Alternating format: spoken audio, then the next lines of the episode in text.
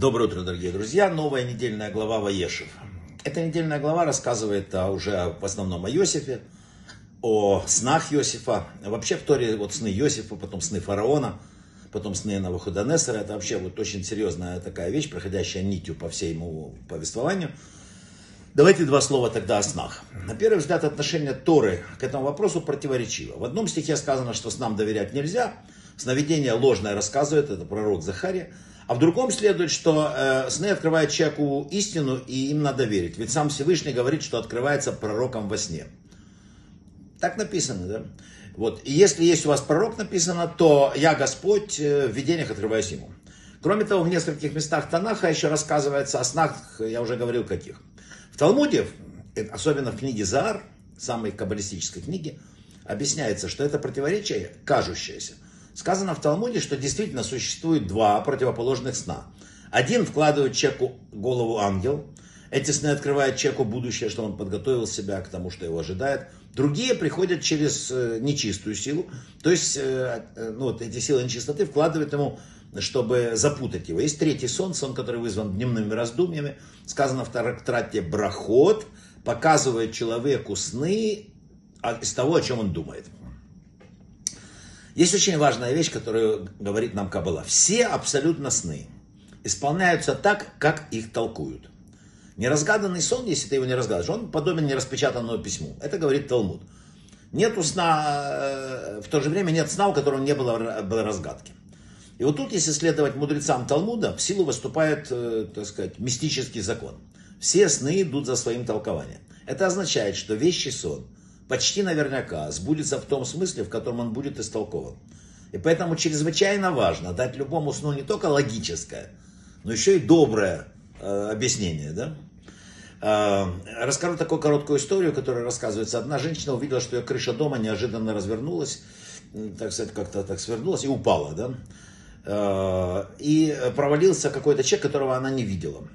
Она пришла к Равину, он послушал, говорит, хороший сон. Сказано, дом человека – это его жена. То есть ты и есть тот самый дом, развершаяся крыша, это твоя утроба. Ты сейчас сама не знаешь, но ты забеременеешь. Через 9 месяцев родишь сына. Она счастливлена таким толкованием, ушла домой. И через 9 месяцев у нее родился сын. Спустя какое-то время она снова пришла к Равину, рассказала, что и снова повторился этот же сон. И вновь Равин сказал, это все нормально, это рождение второго сына. И так оно и произошло. Потом она пришла третий раз с этим сном. Равина не было, были ученики. Плохой сон, сказали ученики. Дом держится на мужчине, потому он символ твоего мужа. Сон предвещает, что он упадет с крыши и умрет. Женщина в слезах отправилась домой, а когда вернулся Равин, ученики рассказали ему, что вы наделали, сказал Равин. Вы только что убили ее мужа. Ибо сказано, сны идут за своим толкованием. Дело в том, что в Кабале неразгаданный сон уподоблен запечатанному и нераспечатанному письму представляя собой послание из иных миров, он призван в момент толкования как бы запустить некоторые механизмы и события в нашем мире. Это как вирус, запрятанный в письме по электронной почве. Он запустится только тот, если ты его раскроешь.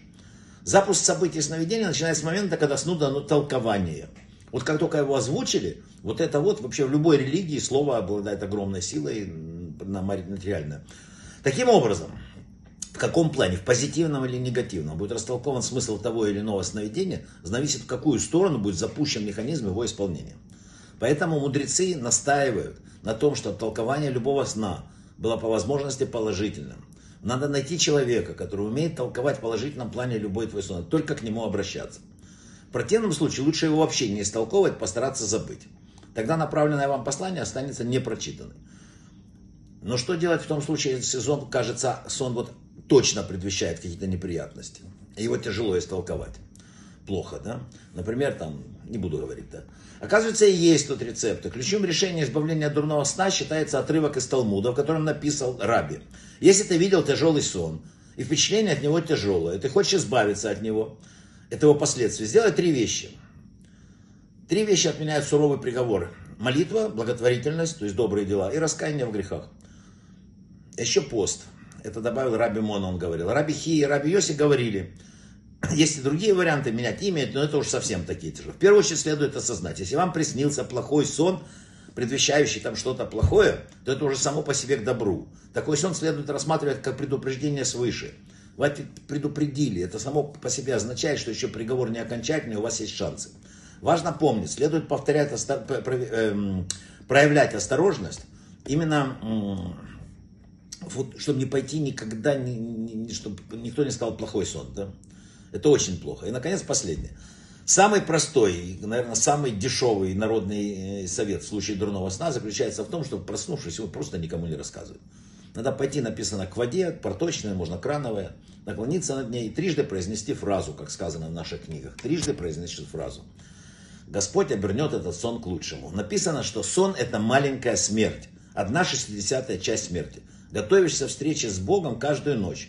И поэтому, отправляя спать, помни, что сон это маленькая э, такая, на которой должен себе напомнить о большой настоящей смерти.